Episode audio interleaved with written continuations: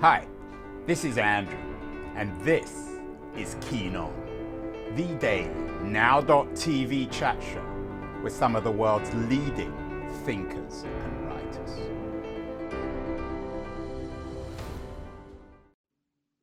Hello, everybody. It's November the 22nd, 2021. It's a Monday. Uh, and uh, it's lovely out here in California, in San Francisco. I'm not sure what it's like on the East Coast in terms of weather. Certainly, in terms of political weather, there's still a lot of cloud about. There's a lot of debate about uh, Joe Biden's Build Back Better plan. According to the Guardian this morning, they face an uphill uphill battle as the uh, as the bill advances to the Senate. Uh, got passed by the House, but I'm not sure how big a deal that is. Um, it's a huge bill. It's a 2.2 trillion dollar uh, social policy and climate bill, and when you look into it in a bit more detail, it, it really focuses on family. It enhances support for children and families with childcare subsidies and universal pre-kindergarten, uh, expanding health coverage as well. So it seems to be a, a, bill that particularly I think is attractive to women, to working women, uh, to mothers, to single families. Uh, I spent the weekend, as always, watching the the Sunday news shows uh, on Face the Nation, which is run by a white woman, um, Margaret Brennan on CBS. Uh, Brennan uh, interviewed another white woman, uh, Senator Kirsten Gillibrand from uh, New York, one of the more powerful senators um, in the Senate, and she seems to be very influential in Build Back Better, and indeed in building bridges with Joe Manchin, one of the dissident uh, centrist uh, Democrats that the Dems need to pass this bill. Uh, so these two quite powerful women, Gillibrand and uh, Brennan faced each other on the television. It was good political theater. I'm not sure how effective it is. Uh, Gillibrand is a noted feminist. Uh, we're doing a show today on feminism, but there are a number of waves of it. I guess she's a first or second wave feminist. She famously said uh, a few years ago that the Lehman Brothers crisis, which of course triggered the Great Depression uh, of the late uh, of the late 2000s, would have been averted had uh, Lehman been run by women she suggested that Lehman Sisters would be better run, more responsible company than Lehman Brothers. Not everyone was particularly amused by that joke. Um, some people suggest that she should cut that Lehman Sisters joke from her stump speech. Someone who also isn't particularly amused with uh, Gillibrand's remarks about uh, Sisters is my guest today on the show. Kyla Schuller, uh, the author of a really interesting new book, Trouble with White Women. And I guess uh, Kirsten Gillibrand epitomizes that white woman. Uh, Kyla is joining us from the mountains of Vermont. Very nice, Kyla. She regularly lives in Philadelphia. Uh, Kyla, does uh, Gillibrand epitomize the problematic feminism that you critique in your book? I think she does, you know, and that's such a it's such an odd remark. The Lehman Sisters joke is the way that she's delivered it, because when she has said it publicly, she doesn't even so much say it as a joke. She says it relatively flatly, um, but she's actually lifting it from Christine Lagarde, the uh, former IMF, or I believe former IMF director, who did deliver it as a joke around um, 2014, 2015. But I love this example uh, that this joke gives of white feminism because I think it really pinpoints the problem with this particular version of women's rights. And that is this dangerous fantasy that if you put a woman in charge of our existing institutions, then those institutions will be redeemed, right? You have a COO of Facebook like Sheryl Sandberg, and somehow magically Facebook will become a. And Sheryl, of course, as people watching this will know, she's currently today at least worth $1.9 billion. So she's one of the wealthiest women, not just in America, but in the world. It's an astonishing sum. And with Sandberg in particular, we can see now how having her in the position of second in command doesn't make Facebook an equitable company or even a pro democracy country. But the white feminist fantasy is that women will redeem these otherwise highly equal institutions if we'd only put them in charge. So it's uh, it's Gillibrand, it's Margaret Brennan. Um, the the subtitle of your book, uh, Kyla, uh, "The Trouble with White Women," is a counter history of feminism. What is the standard history of feminism? Yeah, the standard history of feminism is the story of the feminist icons that have been most, you know, visible, most celebrated as giving us feminism today. So that would be people like Elizabeth Cady Stanton and Susan B. Anthony, who outlined the initial project for women's rights beginning in the 1840s and 1850s. It'd be the early suffragists, Margaret Sanger, Betty Friedan, all the way up to someone like Sheryl Sandberg. But what I'm pointing out is that this version of feminism that says a feminist is one thing somebody who believes in equality for women. End of story. that that actually promotes a kind of default whiteness when you reduce feminism to only being about sex inequality then you permit the wealth inequalities of modern capitalism you permit systemic racial injustice climate injustice disability homophobia uh, disability oppression etc etc but this dominant version of feminism says gender is the only problem and therefore it has put white women in charge. It's quite a controversial position, um, Kyla. Some people will be watching this as opposed to listening and note that you're a white woman. Uh, what is it about race that's so important in, in your new history of feminism? Yeah, so white feminism as a term is, you know, both helpful and provocative because it doesn't refer to the racial identity of people holding this position, right? I am a white woman, but my feminist politics are not white feminism, right? White feminism is a position that has a default support of whiteness, even when it's often not recognized as such. So you could be theoretically, you could be a black woman and be a white feminist. You could, absolutely. Um, if your version of feminism says that sex inequality is the only thing that feminists should be centrally concerned with um, because that just kicks all other dynamics of social inequality and makes them secondary so why why why because the race stuff as you know and everybody knows is incredibly incendiary given mm-hmm. that this focuses on ideology why even make it about race because the ideology of these women has been centrally about defending whiteness right? Whether you have someone like I detail in the book, like Susan B. Anthony, who after the Civil War, when black men got the right to vote and no women did, she said, I will cut off my right hand before I support the right to vote for black men over women. People like Elizabeth Cady Stanton said, I deserve the right to vote because I'm a descendant of a Mayflower pilgrim. I am a descendant of a Revolutionary War hero we are your honorable, pure American wives, and yet you're giving more rights to the formerly enslaved. Only she would use a lot of racial slurs to describe the formerly enslaved. All of these figures I'm talking about didn't just ignore the existence of other women.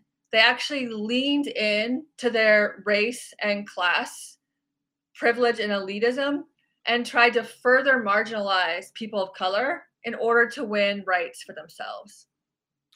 Kyla, uh, we had uh, last year a really good conversation with a woman called Martha S. Jones. I'm sure you know her work. It's about the, the struggle for black women to vote. Uh, she has a wonderful new book out. Well, it's not so new now. Vanguard: How Black Women Broke Barriers, Won the Vote, and Insisted on Equality for All. She talks about a number of the uh, uh, the women uh, African American women who you also write about in the books, um, uh, Sojourner Truth in particular.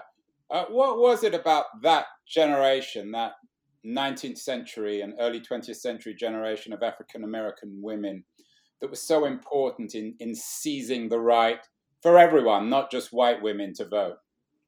Yeah, and Martha Jones is a tremendous historian. Um, you know, t- typically the story has been told that it was led by figures like Stanton and Anthony um, to fight for the for the right to vote, and that they were the most important and key pivotal figures in that charge. However, one reason that we have that story is that because literally the people who invented that there could be such a thing as the history of women's rights and first wrote history books about women's rights were Stanton and Anthony. And they put themselves at the center and they erased really important feminists like Frances E.W. Harper, who I talk about in the book, who who created a position of feminism that was for the rights of the formerly enslaved, that was for Black literacy, um, supported Black uh, land owning, um, fought domestic violence within communities of the formerly enslaved. But she was left out of this history because she talked about other issues besides gender only. Meanwhile, Elizabeth Cady Stanton and Susan B. Anthony's supporters would give speeches to white organizations in the South saying women's suffrage will strengthen white supremacy, that we will increase white supremacy in the nation if we allow white women to vote. So when we only tell the history of this dominant feminism, even when we don't realize that's what we're doing, we're actually permitting the kind of tactics and politics that enabled white women to give the vote while erasing the counter history that there's always been other versions of feminism led by people like uh, Sojourner Truth and especially Frances Harper that said, no, we fight for race, class, and gender equality all at once. We don't pick and choose among those three. This argument, uh, Kyla, gives particular resonance, and you recognize this in your book, to the work of Stacey Abrams, who, of course, is in some ways a contemporary version, I guess, of Sojourner Truth or Frances Harper. Uh, but you warn us about turning um, Stacey Abrams into Superwoman. I had a show last year with Erin Brockovich on the environment, suggesting that Superman's not coming. Uh, a subtitle of your book might be Superwoman's not coming. What is the um, what's the relevance of Abrams today, and, and, what's your warning about fetishizing her, even though you're a big admirer of her work? Yes, you know, Stacey Abrams is tremendously important as an organizer and politician, and someone you know who worked with many others to uh, to totally change you know change the demographics of who is voting um, in Georgia, especially, and, and also other activists working nationally. The problem is is that after she and you know and others were able to flip georgia in last year's elections you know social media was clam you know was clamoring with white women saying oh stacey abrams is a goddess. Stacey abrams is you know here to save us. Black women will save us. And that is so problematic because it's actually another version of a dehumanizing position. There's a, a really important um, uh, nursing scholar Cheryl Woods Giscombe, who has described, you know, coined a term that she calls the superwoman schema, uh, or specific, specifically the black superwoman schema, that says that actually often black women get pinned into this trap where they are expected to be more than human, expected to save others, to, to not have feelings, to be tireless, to be those kind of rescuers of larger society. So Stacey Abrams herself as a politician is incredible.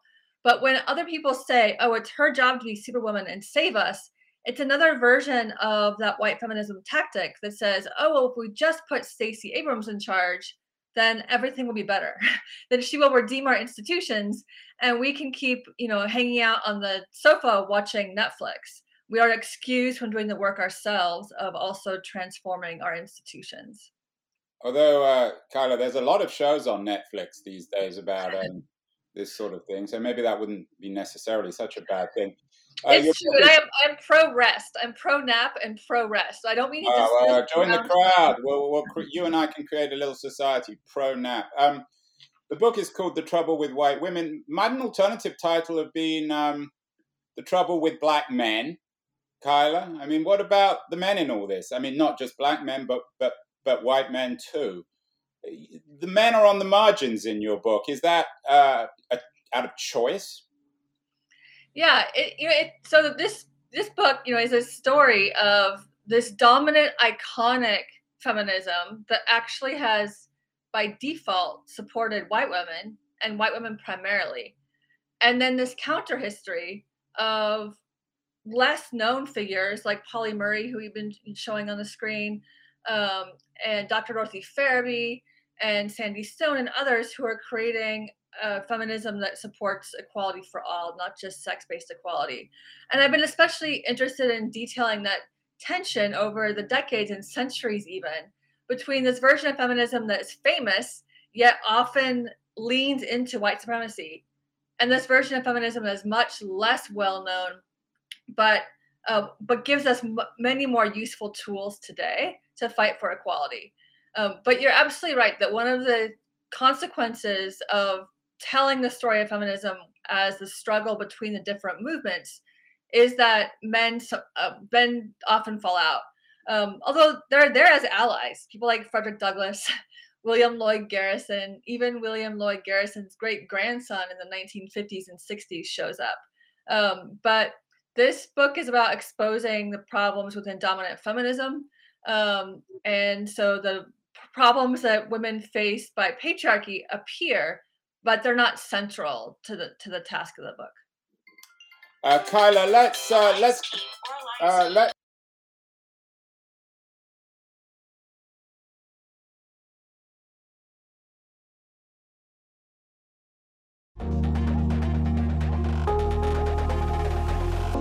Hi, this is Andrew, and this is Keen On, the daily now.tv chat show with some of the world's leading thinkers and writers.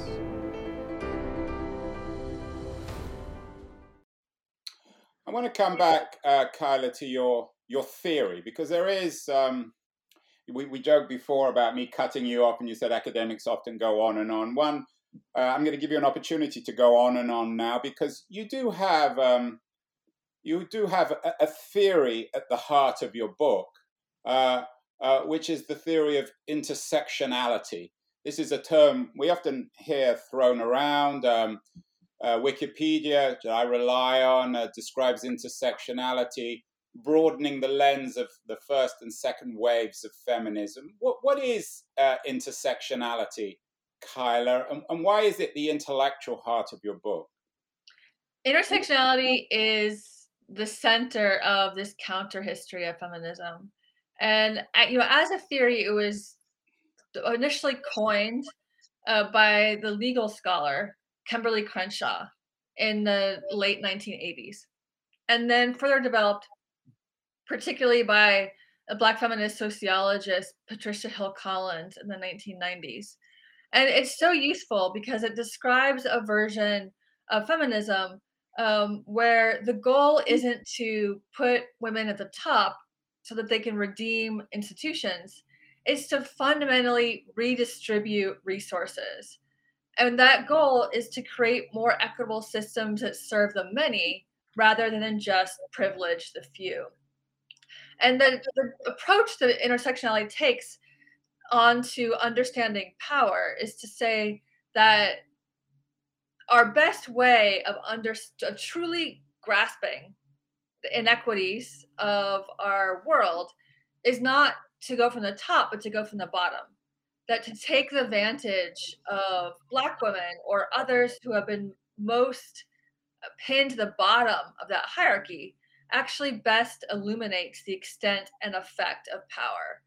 And then the method they they use to go about uh, creating more equitable systems is to work with solidarity and alliance so the, the, the goal of intersectional feminism or rather the method of it is to say we need to reach out across our identity positions to reach out across our social social positions to form solidarity politics, to form coalitions where together we can have something of a chance of taking on the vast structures of, of capitalism and racial injustice and and sexism in, partic- in particular. Kyla, why is this different, for example, from 19th century Marxism and its critique of capitalism? Your yeah. book, uh, which I found very interesting, uh, The Trouble with White Women, focuses on white American women and white female feminism in America. But what about non European feminists? What about Rosa Luxemburg, for example, who pioneered a, a kind of uh, Marxist feminism at the beginning of 20th century Europe? Why not locate intersectionality within a broader intellectual tradition? So, for the contrast with 19th century Marxism, you know, that most often understands capitalism and class to be the base structure of society, right? The the that we can identify one primary engine of social inequality and harm, and that's the capitalist economic system.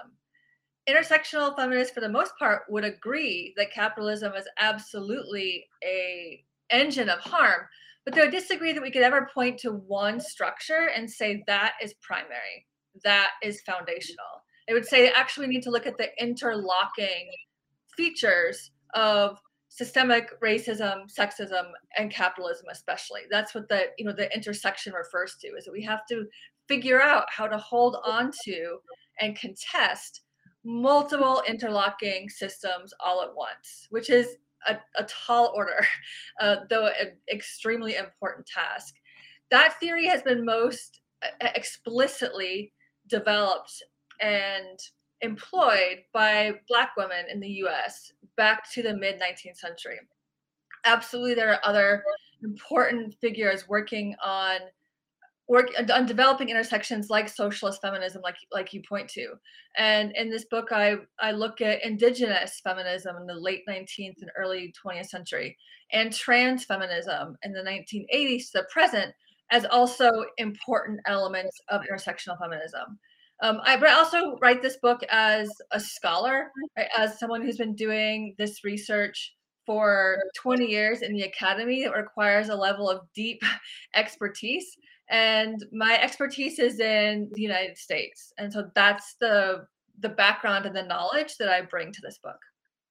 One of the things I liked about the book was you you bring up a a woman called Audre Lorde, who I had never really knew much about, but we did a, a show recently with Myisha Cherry on the ideology of rage in the African American community, and, and the book was very uh, Myisha Cherry's new book was very much built around Audre Lorde.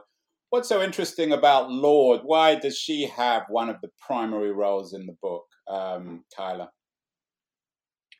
Audre Lorde is, you know, gave us some of our most helpful and inspirational frameworks for understanding the intersections of of race, class, sexuality, um, and sexism in, this, in the 70s and 80s.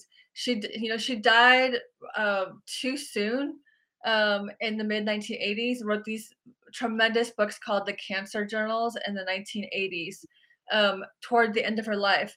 But one of the things that's so exciting and crucial about her is that even as she's interrogating power from the largest structures, and even as she wrote this amazing essay called The Uses of the Erotic, that totally blows open what we might think of that counts as sexual and not sexual is that she wrote from a place of tremendous beauty and grace and love and spirit.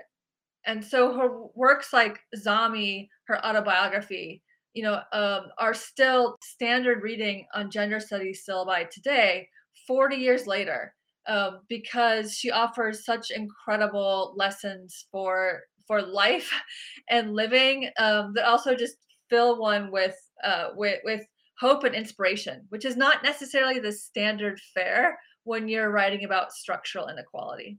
Yeah, it's interesting when you compare a woman like Audre Lorde and perhaps someone like Kirsten Gillibrand. I mean, they're quite different, obviously, in many ways.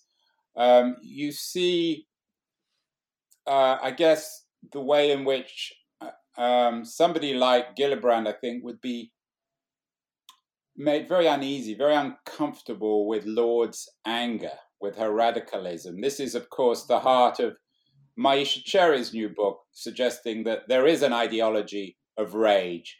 Of course, it's not very ladylike. Elizabeth Cady Stanton wasn't rageful. She was a polite white woman demanding the vote. Do women need to be angrier? Is there a coherent ideology of rage which perhaps is suited to the theory of intersectionality, uh, Kyla?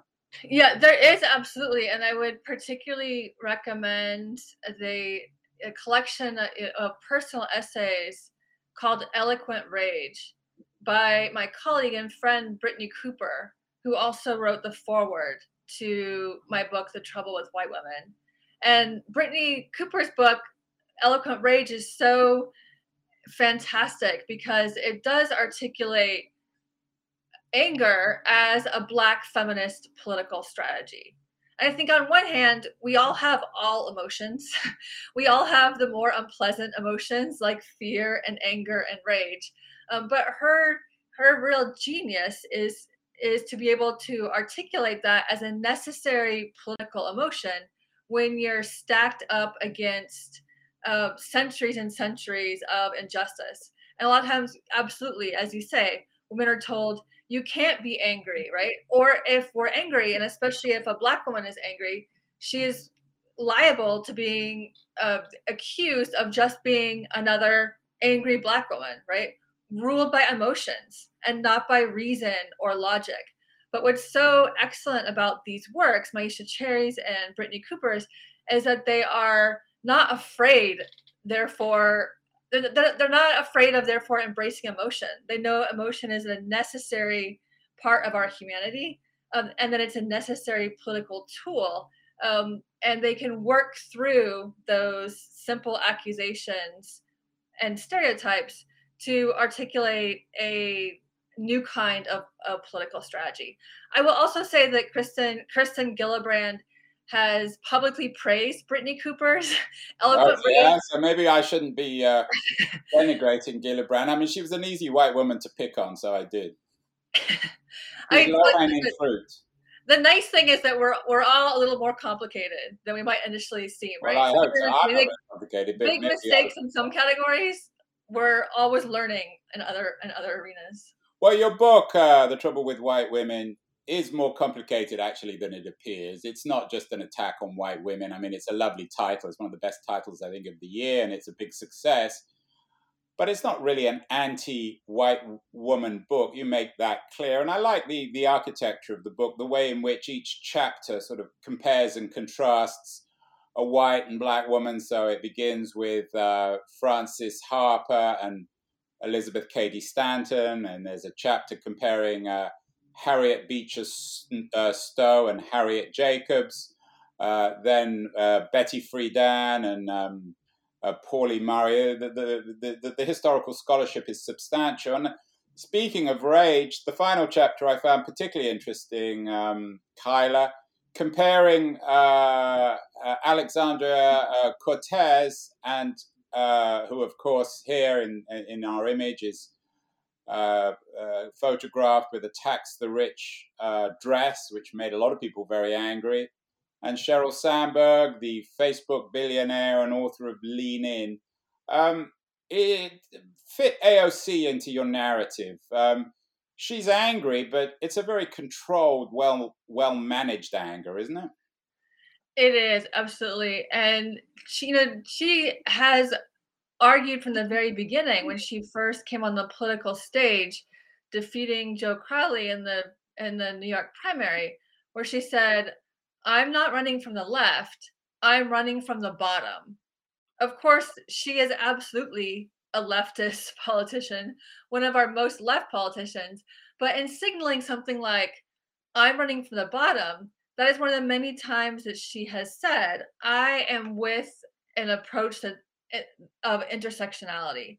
She argues, you know, she's even argued her district Does she use that word, intersectionality? She does, yeah. She said, you know, my district, Queens and the Bronx, is like a case study of the need for intersectionality.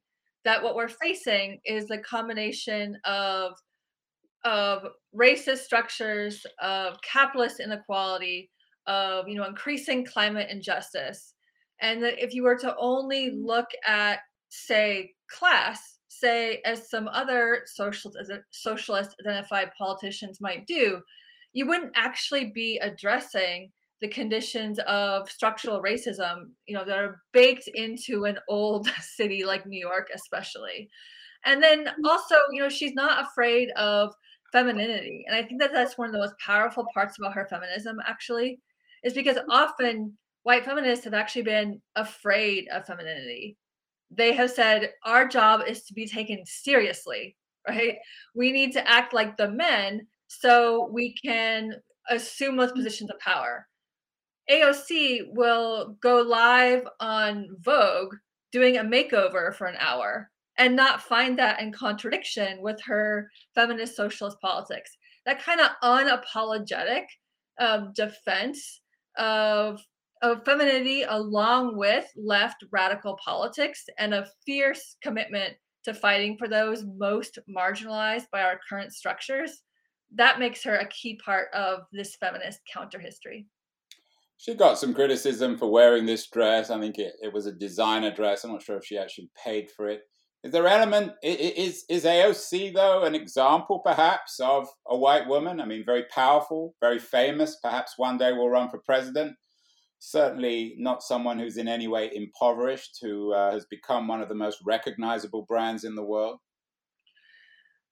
I, I would not call AOC a white feminist because her politics are so clearly aligned with those on the bottom. Um, I, you know, especially if you compare her to Sheryl Sandberg, something like two billion. Um, you know, well, anyone compared to Sheryl is going to be poor. I mean, that's no, it's true. It's there. true. But but but AOC, you know, um, these days, you know, as we know, what a, a couple who wants to retire at a middle class salary needs a million dollars in order to do so. AOC has nothing like that kind of money and grew up working class. Uh, but the most important part of intersectional feminism is also that emphasis on alliance and solidarity.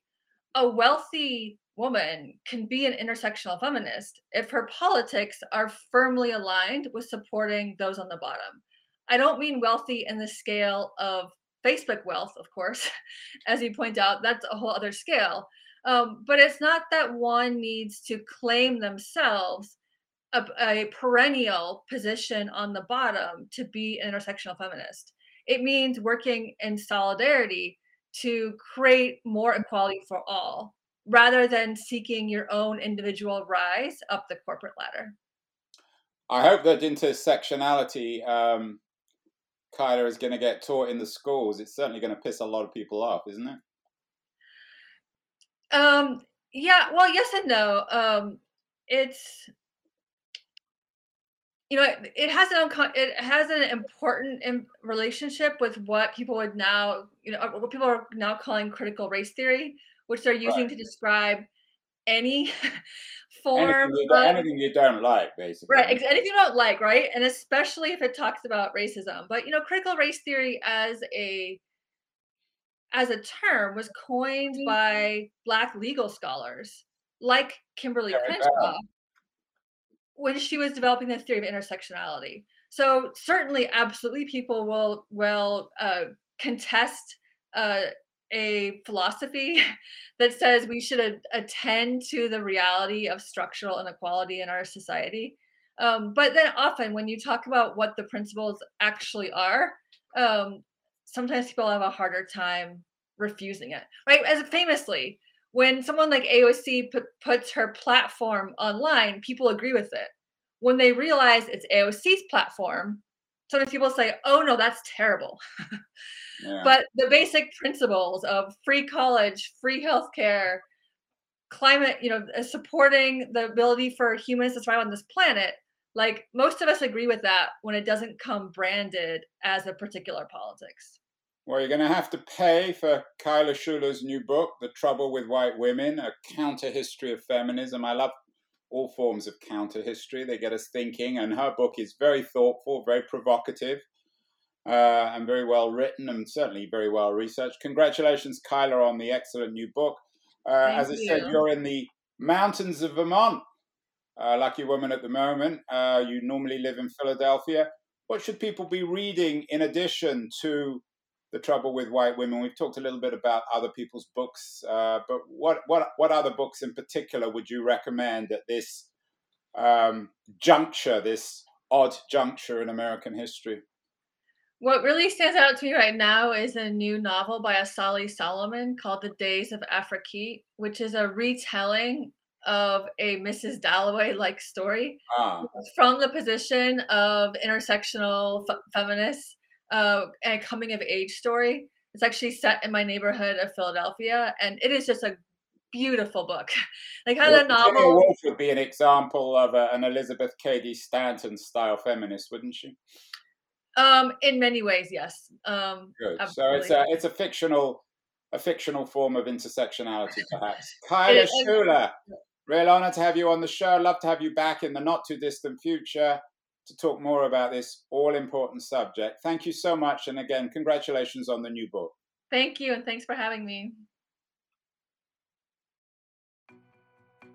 Thanks so much for watching this Keen On show. I hope you were inspired in some way.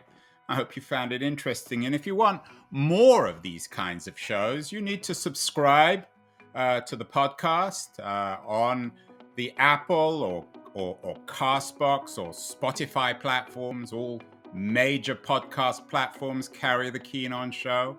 Or you can also watch live uh, on my Twitter page, um, my LinkedIn network, uh, or on LitHub's uh, Facebook Live page.